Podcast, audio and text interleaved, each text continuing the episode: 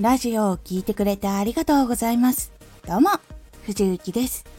さて、今回のテーマは、投稿後のラジオのチェックの仕方。ラジオを投稿したら、どのようにデータを収集していくかで、その後の改善とか、どのように次やっていこうかっていうデータっていうのを貯めることができます。このラジオでは毎日19時に声優だった経験を生かして初心者でも発信上級者になれる情報を発信しています。それでは本編の方へ戻っていきましょう。データをバラバラの時間とかに取るのは結構正確な情報っていうのが読み取りにくくなってしまうので気をつけるようにした方がいいんです。正確にデータを取るにはどうしたらいいのかっていうと、私がやってるのは投稿後にデータを更新の1時間後、1日後、1週間後っていうふうに時間を決める、投稿してからどれくらいの期間のデータを取るよっていうのを自分で決めていつもチェックをするっていうふうにするようにしています。だいたい1時間っていうのはその投稿されてから1時間、いわゆる更新をされたらすぐに聞きたいっていう方たちが聞いてくださる時間帯にもなるので、ここでいつも聞いてくださる方がいたりとか、ここで新着から見つけてもらえたっていうのがどれくらいあるかっていう情報が見れたりします。で、1日後だったらまずその更新時間にいつもお仕事してたりとか見れないっていう方たちがお仕事終わって見たりとかするっていうのと、もう一つはもしもその新着もしくはおすすめに載っていたら新しい人がいつもよりちょっと増えやすい状況になってるかもしれないので、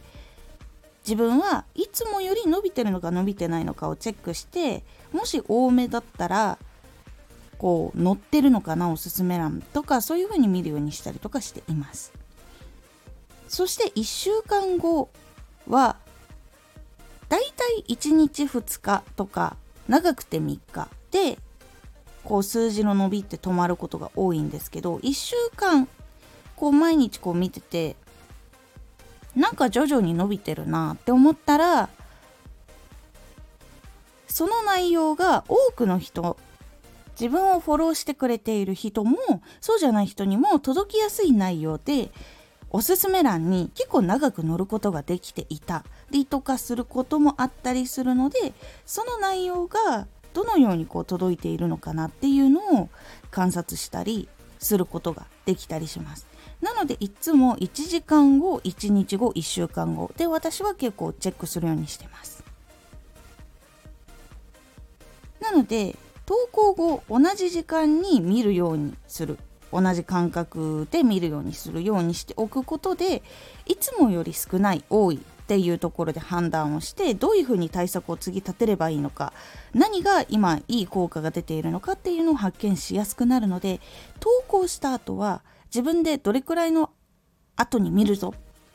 どこでチェックするぞっていうのを決めるようにすると、そこを基準にしてデータを集めることができるようになりますので、ぜひ参考にしてみてください。今回のおすすめラジオ、チャンネルを知ってもらうコツ。チャンネルを知ってもらうときにはどのように工夫したらもっとチャンネルっていうのは知ってもらいやすくなるのかっていうお話をしております。